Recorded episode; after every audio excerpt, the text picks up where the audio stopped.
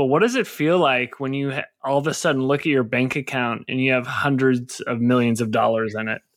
Man, I remember, that's a good question. I remember I took a screenshot when the wires came in and I sent it to my mom like, hey, this is wild, look at this.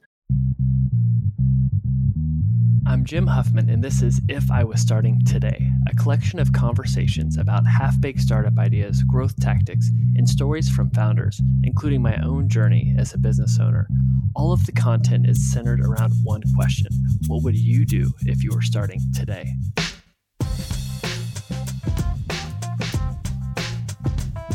All right, today I talk with Miguel Fernandez. He is the CEO of CapChase, and they have raised, wait for it, $280 million. Yes, that's $1 million. They are really changing the game with how startups think about raising money. Instead of going after venture capital, you can actually raise money from them. And their growth has been insane, but his background is even more impressive. He's a former mechanical engineer, nuclear engineer, went to Harvard, and then him and some friends came up with this idea to really get into the fintech space. So he talks about who is this right for? Because, hey, 5% of founders raise from VC firms, what about the other 95%? That's who he's going after. Bootstrap founders, e-commerce SaaS founders. We get into his story, his journey of going from engineering to sales to Harvard, but really helpful for anyone that wants to hear about how to kind of launch your own fintech startup or anyone that's looking at raising money in non-traditional ways. He's got some good ideas. So really hope you enjoyed this episode with Miguel. Okay, so I'm very excited to have Miguel here. I've been following CapChase for a while. I've seen these huge numbers that he has raised and his valuations, and he's really changing the game with the way people think about raising money and fundraising and not having to dilute themselves. So before we dive in, Miguel, what is CapChase? Yeah, funny that you ask about how much we've raised exactly to help companies not raise, right? So, CapChase is what it is. Like what we are doing, basically, we're putting funding on autopilot for tech companies. So particularly non-dilutive financing. So essentially, companies can grow and unlock capital for growth, but without having to sell parts of the company. So how it works is companies with, predictable revenues, instead of having to wait for those revenues in the future, they can just tap into them at any time to fund growth today. So I want to get into the mechanics of it, but first, let's talk about the problem you're solving, because usually when people are starting a company and they have big goals, you need capital to fund that. And when you look at your options, a lot of times people have to go down the path of raising venture capital money. And is the problem with that the fact that you're getting these big numbers in your bank, but you're giving up a lot of equity? So is that one of the main reasons why you went after this, is to solve that problem? Yeah, absolutely. Right. So if you look at the largest, the huge successes of companies going public and costing multi-billion-dollar valuations, then you look at the cap table and the original founders own 6%, 2%, 10% of the actual equity of the company, right? Which means that the company has been a huge success, and that upside, is being captured by a lot of people, but not so much by the founders themselves, who have poured 10 years of their lives into a venture, right? So the reason why is because these companies are going on to hyper growth, which means that they need a lot of money to grow, and that money usually comes from VC funding, which involves selling parts of the company to get that VC funding. Right. So you raise the VC funding, you're getting diluted, and they want to see 10x returns. So you're constantly raising more and more.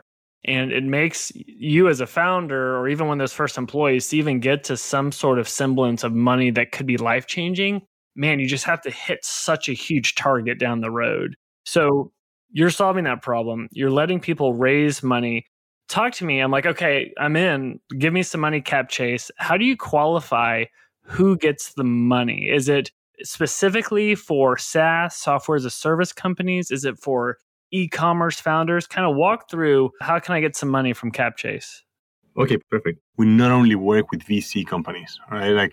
VC companies are the ones that are taking a shot at becoming unicorns, and that's a very small subset of the tech entrepreneurs that we work with, right? If you think about it, only 0.5% of startups gets VC funding. So the other 99.5% is huge as well. And we also work with those companies. So let's say that you want to take money from CapChase and you want to fund your business in a non-dilutive way. So then you just log into CapChase, you connect your data in 3 clicks. It's almost like logging into Facebook 3 times. And then we get the data, and then the following day you would get an offer of how much of your predictable revenue you can tap into at any given time, right? That can be 30, 40, 50, 60% of your predictable revenues. And then to your question of what types of companies usually work with, they don't have to be just SaaS. They just have to have predictable revenue. So when we think about what predictable revenue means, is that you can look at users, look at repeat orders or repeat purchases or some frequency in payments, and then model that out to see, hey, if I get a user today, what does that mean over the following 12 months for the revenue of the business? Gotcha. So I assume you have some sophisticated technology, whether it's a SaaS tool that's plugging into your system, or maybe it's an e-commerce Shopify store. You're going through there, you're doing the due diligence, like, all right, these guys do $150,000 a month. Here's like the return rate, or here's the recurring revenue. And based off that, you come up with the calculation. All right, we can give this team 6 to 12 months of that. Is it as simple as that, or am I missing a part of it? I think it's even a little bit simpler, right? Like, so directionally, totally right. So let's say that company, with $1 million in ARR, right? That can be in subscriptions, it can be in contracted revenue, it can be, just predictable revenue, or like even like annual payments of customers. So we look at that, we look at the data, we look at a bunch of very granular metrics that we derive from the data. And then we tell them, hey, as of today, you can tap into, let's say, 40% of your annual run rate revenue, right? And then based off of that, they know that if the next month they grow 10%, the availability of funding that they can pull also grows 10%. And if they grow 100%, then the availability grows 100% as well. So it is a funding model that is as scalable as the company. And in fact, sometimes as recurring, as predictable as the company itself. We see a ton of companies drawing money every week to fund acquisition, and then their ARR grows, and then their availability grows, and then they do it again and again, and they turn into absolute growth flywheels. Wow. So the people that are borrowing this money, what are they usually using that money for? Is that to fund marketing and growth? Is it to get people or to invest in technology? Where do you see them putting the money? Right. So we have 2 main products, right? We have revenue financing product and then an expense financing product, like a buy now, pay later. So then the revenue financing is just people like getting their money, pulling their ARR forward and investing it primarily in growth-related activities, right? So either on user acquisition or in salespeople hiring or to acquire companies and their revenues, also to sometimes to buy back shares from previous investors. But you see, so primarily either growth or equity preservation activities. That's on the revenue financing side. On the expense financing side, which is, imagine like flipping the coin, and instead of bringing forward revenues, you're pushing out expenses, right? It's like a buy now, pay later. They are paying for software, for infrastructure. So imagine, instead of paying $100,000 to AWS upfront, they can use CapChase pays $100,000, and then they pay back to $100,000 divided by 12 every month, right? So they use this for infrastructure, they use it for software, for professional services, and also paying the taxes at the end of every quarter. And instead of paying it at once, they can spread it over the next 3 months, or paying sales bonuses so that they split the sales bonus over 12 months. And then like the actual money going out the door, it's aligned with money coming in from customers. Gotcha. I love the buckets of revenue financing, expense financing. You hit on something, and let me know if I'm missing it. You talked about acquisition financing. Are people using CapChase to be able to acquire companies? Yeah, absolutely. I'm not sure if you were able to see the partnership that we have with MicroAcquire, but so M&A is coming to tech, right? And it's coming earlier and earlier and earlier. And by M&A, sorry, I don't mean tech companies getting acquired by big incumbents and another place. I'm talking about like tech companies buying other smaller tech companies to fuel growth or to complement part of the offering, right? So that's here and it's going to stay, right? So if as a tech company you want to finance those purchases, you have a couple options. Either you buy them with equity, which then becomes very expensive, right? Or you finance them with external financing. And then if you're a tech company that is burning money, if you go to a bank and try to get a loan to acquire another company that's also burning money, they're just going to escort you out the door, right? So then the option that exists now is you go to CapChase you connect the target's data, the target company's data after the LOI. And then we just turn out an offer in less than 48 hours for the acquisition. And then instead of having to acquire a company with 100% of equity, they have to put in like 10 to 15%. And the rest is split between a seller note and CapChase financing. And then the way that this acquisition financing is paid back is, again, as you acquire a company and that company has future revenues that you can predict, as those revenues come in, part of those revenues, which you know which part, go to pay back the financing. Okay, I'm all in on this. I can get money from CapChase. I'm going to get a loan based on my predictable revenue. What's like the minimum criteria as far as people that you lend to? Is it you only do above $1 million in revenue, or what's the starting point? Yeah, so actually, I think our smallest customers have a couple $100K of ARR a year, maybe even less, maybe like even $100K of ARR. And our largest customers have hundreds of millions of ARR. We have public companies, we have conglomerates, we have a ton of large companies. So yeah, but the bare minimum is like $100K. And like more than the revenue, it's about the revenue generating history, right? So given that we are working with predictable revenue, we need to be able to predict it, right? So that is at least 6 months of revenue generating history. Gotcha. At least 6 months of revenue generating history, but you've done some as small as 100,000 in annual recurring revenue or sales. Very interesting. Okay. So you've given a nice alternative to venture capital. One thing, let's go the complete opposite route. There's a lot of bootstrapped founders that listen to this. Okay. This is interesting, but I'm nervous to take money. And one thing I didn't ask, what's the interest rate people are usually paying to get this capital? It's nothing. Like we're seeing as little as 1-2%, in the large companies, and then the max would be around 8% or something like that. Gotcha. So yep. So paying 1-8% to get this money, but now I'm nervous because I've got to pay it back. So if you're talking to a bootstrapped founder, how should they think about this? And what I'm trying to get at is like myself as a bootstrap founder, I'm always thinking about capital allocation. It's am I using money the best way to either get more customers, to hire the right people, or invest in the right technology? What advice would you give to bootstrap founders that are looking at this as a potential option? Okay, so for bootstrap founders, this is literally the best option in the planet to get the best of both worlds, because they're not getting diluted at all, right? The bootstrap founders, they're really good at managing cash, right? Like they know that they're not going to take external funding, they're not going to get equity, so they're very disciplined about what they do with the cash, right? So then how we always work together with bootstrap founders is they know really what activities they can predict and which ones they can't, right? Like you cannot predict what's the output of a new engineer that you're going to hire, right? Like that, it can go in many different directions. Or you cannot predict how a new product is going to do in the market, right? So those are bets that if you're bootstrap, you need to take very carefully and in a contained way and kind of like grow into them. So for that, it doesn't really make sense to take a lot of financing because then you have to give it back. And if you don't know if those bets are going to produce returns, then better not to do it.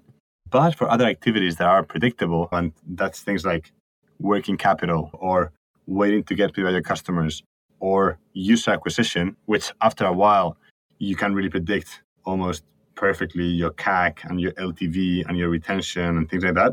Then for those, it makes sense to get non-dilutive financing because the return of a new user, if you know your LTV CAC, usually is going to be way higher than what it costs to get the funding to get that customer, right? So for those predictable activities, then we always recommend and work together with the bootstrap founders to get that money. And then also a key question that they always have, which is great and has given us like a lot of feedback on how to develop further the product, is that they tell us like, hey, like, I would like to know not just how much I can take, but how much I should take and when I should take it, right? So then our system, what they do is based on the data that we extract from the bootstrap companies, we tell them like, hey, you can get, imagine, $500,000, but you probably don't need that today. Today, you should take max $81K. And the following month, you have a few payments coming in, so maybe you need to take $0. And the following month, maybe you need to take $110K. Because that is what the amount that we're confident that they will be able to deploy into generating returns. And they won't be paying a cent for idle capital.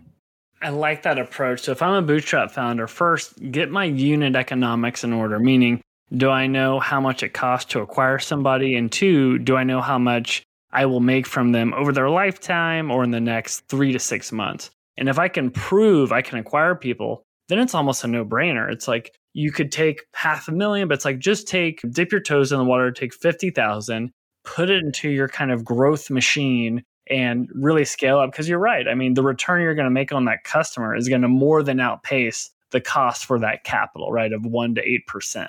So would that be the kind of the thought process to go down? Exactly. And to give you an idea, we have this customer, he bootstrapped the company and they are like 5.5 million ARR now. Like it's growing. It's growing nicely, right? But of course, he doesn't want to sell to external investors. So what he said is like, hey, like this, I wish I had this 2 years ago. But I mean, you didn't exist 2 years ago. So I'm using CapChase now. But basically what he said is that the fees, if I want to grow this business from 5 to 20 million ARR, I'm going to be drawing around 10 or $12 million with CapChase, right? So the fees for that, I don't know how much they're going to be, but like imagine, I think it's around 5% of that or something like that. So he said that those fees, whatever that adds to it, I don't remember now, going to create, I mean, the financing that he's getting and what it means is going to create $80 million in exit value, which is what he would have lost if he had sold some part of the company to raise equity. So that is the scale of what this means for founders. It's not like you're going to be paying a few $100K in fees, but the exit value that you're getting is tens of millions of dollars. All right, I'm sold. This is a very selfish question. Have you seen any agencies on your platform? Yeah. Actually, like agencies are doing a bunch of roll-ups. So we're seeing a lot of agencies buying other smaller agencies and lumping them together and then achieving kind of like scale velocity. Wow. You might have these case studies on your website, but I feel like you need to replace your homepage with all these because you might be convincing someone like myself who's as a bootstrap founder, I'm conditioned to be all about the cash flow, build up a year to 6 months of cash in the backlog, but that comes at the expense of speed, right? By being cautious, I could have been more aggressive with investing and maybe grown more. It's such a tough balance as you try and navigate these decisions as a founder. That's right. Yeah. And that's what we're trying to help. Like we're not just like a financing platform. We actually want to help founders like you to grow in a faster way without risking the business every day. All right, that's super exciting. Yeah, I love the partnership with MicroAcquire because you can connect the founders, the acquisitions with your platform. That's really smart. Okay, I want to shift to you a little bit in CapChase because I actually had your fundraising wrong. I looked at it's updated. You came up with this idea, which I want to hear about, but you've raised what I see right now in TechCrunch is over $280 million. Is that correct? Yeah. That was the last one. Yeah, in total we've raised a lot. Yeah, almost. Oh my gosh. So when did you start this company? So let's say 1 year and a month ago. Wow. We had $0 in the bank account. You've gone essentially from idea to $280 million in under 2 years. Talk to me about your headspace and your psychology where you have this idea. It's wow, this is very real. We have hundreds of millions of dollars. How do you even approach your strategy going from idea to that scale? What's your mindset?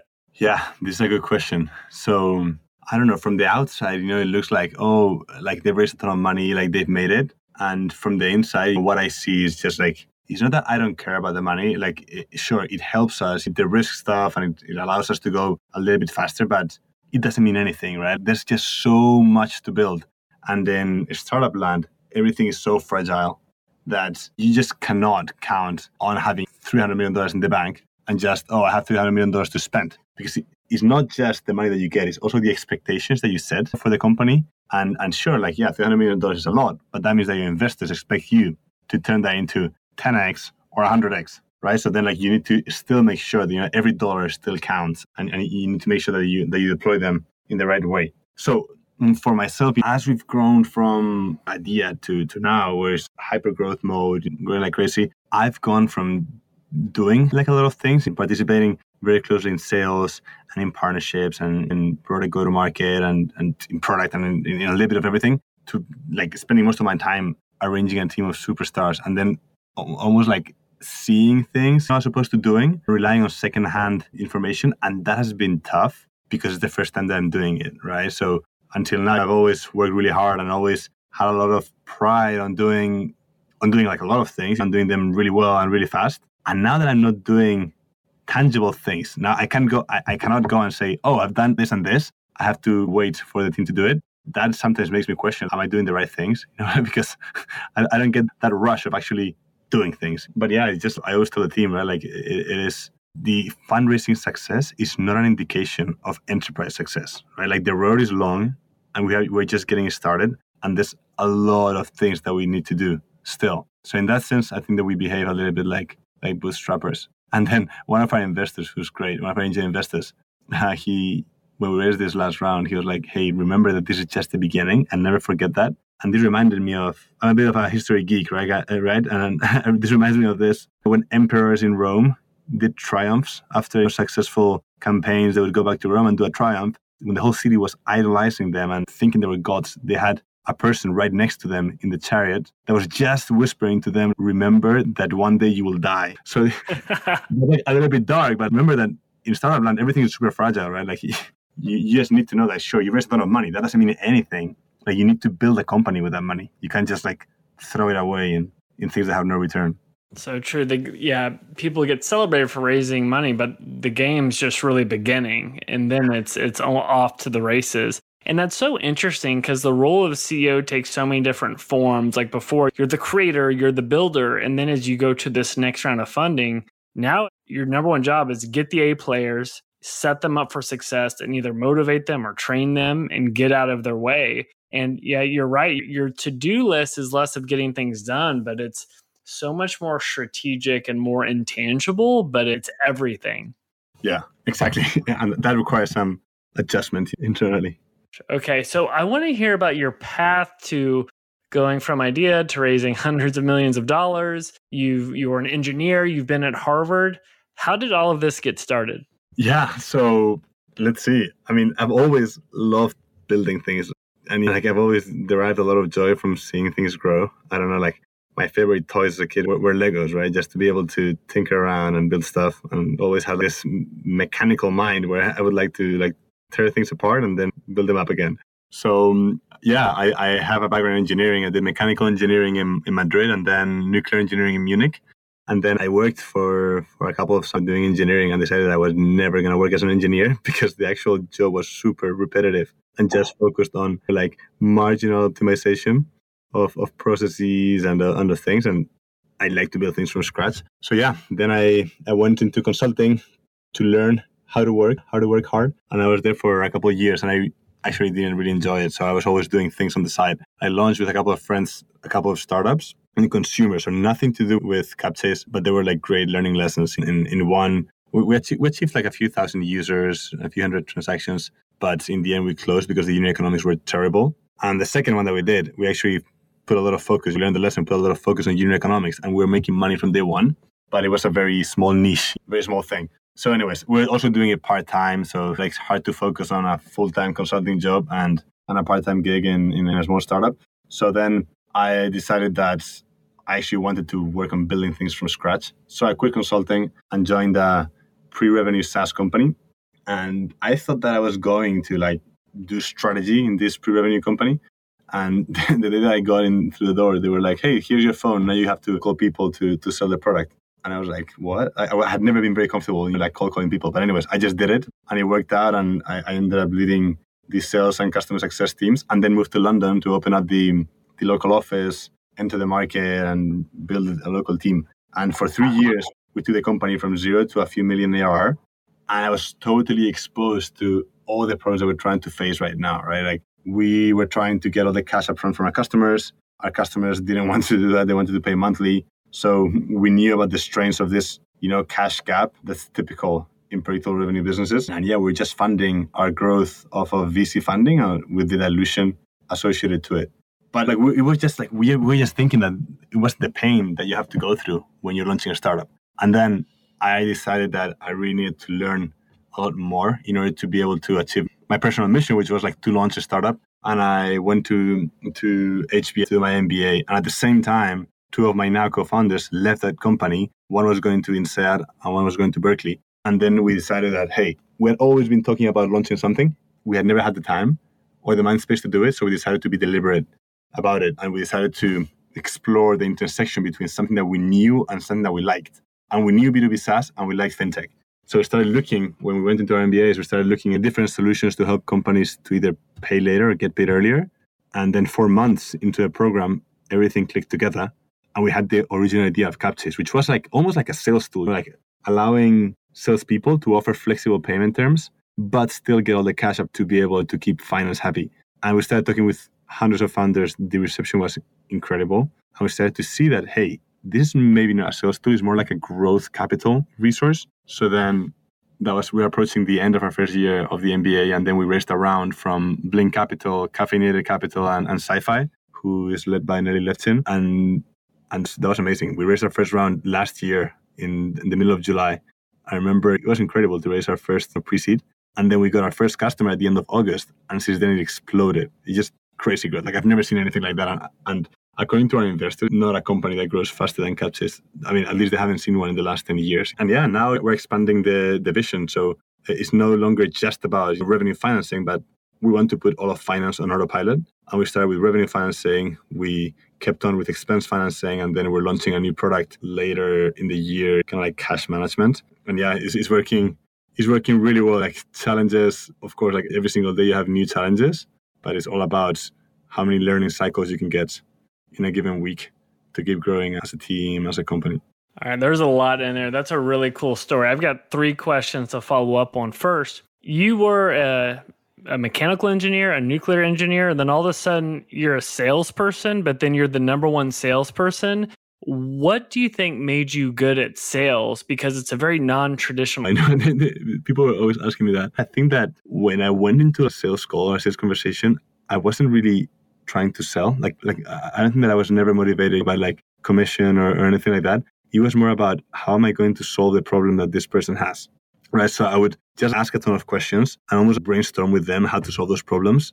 And then sometimes the solution to those problems was the tool that we had created in the SaaS company. And sometimes it was something different, right? So then I was just super transparent. I was like, hey, like, maybe for this case, if you're looking for A, we can't really help you, but I think that you could solve it with other tools like this and that. However, if you're looking for B or C, then that's where this tool would be helpful for you. And I think that co-creating aspect of it with the customers and also being super transparent, I think that's what allowed me to do well there.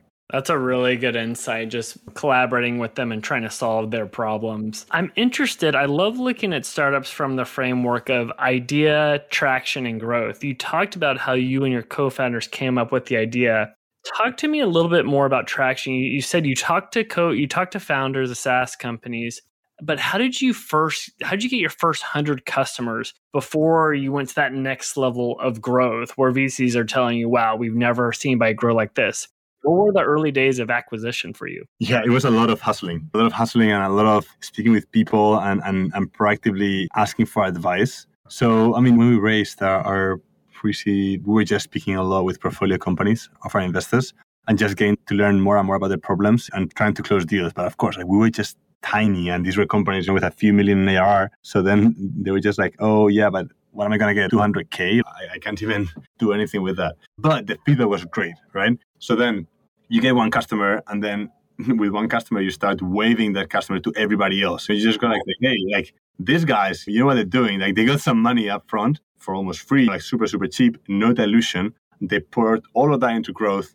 They turned it into more ARR, and they did it again and again. And then people started to get interested. So we would see people just doing like a 25K draw, putting it into growth, and then doing it again, almost as an experiment.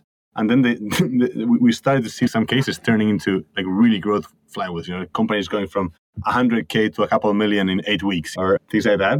So then once you start to understand much more about all the different pains of your like target customers, we call them internally ICPs, ideal customer profile. That's what other people call them, right? You start to learn about all their problems, about all the pains, and how you can solve those pains with different configurations of the product.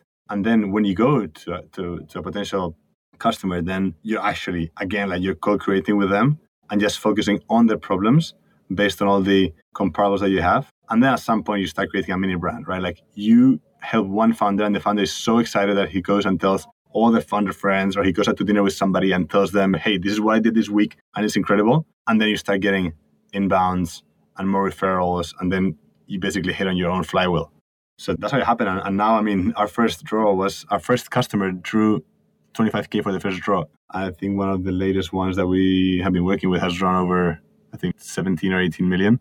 So it is, everything grows exponentially, right? Like not just the amount of customers, but also the size of the customers and the frequency at which these customers draw and deploy into growth. That's insane. So really, it goes back to getting someone to believe in the product, they use it, and then they're not diluting themselves. They're using that money to grow revenue, whether that's marketing or whatever it is they're doing. They're growing their business. And then was it as simple as word of mouth marketing or referral marketing? Or did you do something on Product Hunt or Indie Hackers that got traction? Or was it just word of mouth? It was primarily word of mouth. Word of mouth is still really important. And now we actually are very focused on hey, word of mouth is great, but can you really action word of mouth? Can you make word of mouth go 3x? You really can, right? I mean, you can help companies to, you can incentivize them to refer, and you can get them to, I don't know, give them some discount if they bring a friend or whatever, but you can really action word of mouth, right? So we did do Product Hunt. We haven't done any hackers, I think, and we did both. So we did Product Hunt in a like very experiment-driven way. But right now, what we're trying to do, we actually like set up like a growth pod, which I think that you must know more about this than anybody else. But we set up a growth pod with a growth PM, a growth engineer, and a growth data scientist. And now we're carrying out a bunch of experiments to do two things: to understand really well where all our ICPs are and ways to reach them, and have like information about why they would need CapChase and how it would help them, and then also to take out every little bit of friction along the onboarding process, right? So we want to make basically bring the gap between a customer landing into CapChase and getting some reward to zero. Amazing. That's pretty impressive growth. Yeah. I mean, if you can find those right business owners, SaaS founders at the right stage of their company and get them, whether that's through thought leadership or the right partnership, man, your lifetime value is so insane. That's cool. I have a very dumb question. But what does it feel like when you all of a sudden look at your bank account and you have hundreds of millions of dollars in it? Man, I remember, that's a good question. I remember I took a screenshot when the wires came in and I sent it to my mom, like, hey, this is wild, look at this. But since then, I don't think I've ever looked into it again. I mean, now we track it, of course, but again, right, it means nothing. It just means that if you look at it, like the expectations are just so brutally high that you can't really... I mean, you can't really waste dollars or anything, right? Like I always tell my team, like, hey, when they ask for something, it's like, is it expensive or not? And I always say, what are the returns? What do you expect? What is this going to action? What metric is it going to action, and to what degree? And how confident are you about this? Because then I would say, hey, spend $1 million and you get $2 back, then it's great. Let's do that all night long. If you spend $10,000 and you get $0 back, then it's really expensive, right? So we always have to be disciplined about it. Yeah, you probably have to promote that even more internally when your colleagues and employees see these big numbers in the headlines. But that's awesome. I like that you sent a screenshot to your mom. I'd probably do the same thing. All right, so you went to business school with some friends and you're literally coming up with ideas on ventures you want to go after. So I love doing this idea of a startup idea brainstorm. And I'd love to know, what are some half-baked startup ideas you have or problems that need to be solved? These can be big ideas, or these can be really dumb, small ideas. But what's on your mind? Okay. It may be very dumb, but I think that if it worked, it would be pretty big. But one of the genesis of CapChase, or one of the first ideas that we had, is just really hard to pull off. But if anybody does it, I would love to invest or like help or whatever. But okay, let's see. We were calling it like a multilateral network. What it basically means is imagine a platform that has payments and cash flow information from every company in a vertical, or from a lot of companies in a vertical, right? It can be like I think it works very, let's say, in a very kind of like supply chain or oriented vertical. But what the platform would do is, again, like have all that data about payments and cash flows and invoices and so on, and then it would clear out payments between companies. So imagine that you have company A owes company B $100, and then company B owes company C $100, and the platform would say at the end of this period, hey, company A, you have to pay $100 to the platform. And then they go to company C and say, hey, company C, after this period, you're getting $100 from the platform.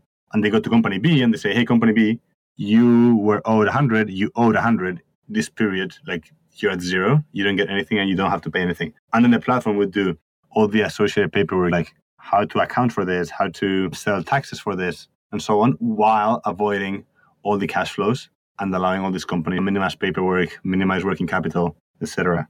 So we spoke with a bunch of large corporate companies and everybody was excited, but it's the typical cold start. Like, how do you get there? The typical thing that until you have the network, it's worth zero. And when you have the network, nobody can leave. That's super interesting. I wonder with startups, how much of it would be Google, Facebook, and Amazon just going back and forth with paying each other money. That's a really fun idea. Yeah, that's right. Oh, that's awesome. Any other half-baked ideas that you have? Oh, man, I think I have some like weird inspiration moments. Those are probably too dumb to say out loud, but yeah, there are a lot that come and go. But this one has been fixated around for a while. Yeah, I think if someone can get the right kind of toe in with the big players, that one could definitely happen, but it's definitely a big lift up front. Well, Miguel, I like to leave the podcast with one question that I ask everybody, and it's what's the nicest thing anyone has done for you in your professional career? Wow, what's the nicest thing? So actually, like one of my earliest boss, he was my boss in consulting, you know, my PhD in consulting. He came from, well, he actually went to GSB and he was entrepreneurial at mind and at heart, but he has somehow gotten stuck in consulting. When we started, he is like a really, I mean, he's been very successful and now he Australia, like a public, huge company in Spain. So his time is very scarce. But when we were coming up with CapChase, with the idea, he really helped us, not only with feedback. And the way that he delivered the feedback was very candid, right? Like it's not, usually people that care for you will just want to make you happy and they will tell you things that you want to hear. But he was just like brutal, like radical candor. And it was great, right? Because that really pushes you, makes you get better. And then what he did is he introduced us to other people in this huge company in Spain. And then those people connected us to other people and then to other people. And then eventually that we got to meet Bling Capital, which was our first lead investor. And that kind of set us off to the races. So it was like a very small action for him probably, but it meant the world and it was super, super, super helpful. Right. It just people that go out of their way, give up their time, open a door. It one motivates you, but probably changes your mindset and gives you that confidence to keep pursuing it. Because in the early days, an idea is so fragile. It can go in so many different directions and those people have a big impact. That's right. And then it is one thing for the idea to be good, you know, for your friend who never wants to make you unhappy. But then after like several rounds of refinement, it seems exciting to somebody really smart that has a lot of things that also gives you that confidence that you mentioned. Yeah. Well, Miguel, I can't thank you enough for the time. Where would you like to point people if they want to learn more about you or more about CapChase? Yeah, I mean, people just please send me an email at miguel@capchase.com. Miguel is MIGUEL. And I'd be more than happy to help, lend a hand, or have a chat. Well, that's awesome, man. Well, I'm excited to watch you guys continue to grow, and maybe I'll get the courage and throw my agency on there and start being a better capital allocator. But thanks for the time. This was really fun. More than happy to jam with you about that. Yeah. Thank you so much. Today's episode is brought to you by no one. Yep, we have zero sponsors. I haven't reached out to any companies, nor would I expect a reputable brand to give me money. But I'll give a few plugs. First, I send a weekly newsletter each Thursday featuring 5 articles or tools that have helped me. You can sign up for these weekly updates at jimwhuffman.com. Second, for anyone running a startup, if you need help growing your business, check out Growth Hit. Growth Hit serves as your external growth team. After working with over 100 startups and generating a $250 million in sales for clients, Growth It has perfected a growth process that's hell-bent on driving ROI through rapid experiments. Plus, you'll get to work with yours truly. So if you want to work with a team that's worked with startups that have been funded by Andreessen Horowitz or featured on Shark Tank, then check out growthhit.com. And finally, I wrote a book called The Growth Marketer's Playbook that takes everything I've learned as a growth mentor for venture-backed startups, and I've distilled it down to 140 pages. So instead of hiring a growth team, save yourself some money, get the book, and you can just do it yourself. I hope you enjoyed this episode and I'd love to hear feedback. I'm on Twitter at Jim W. Huffman.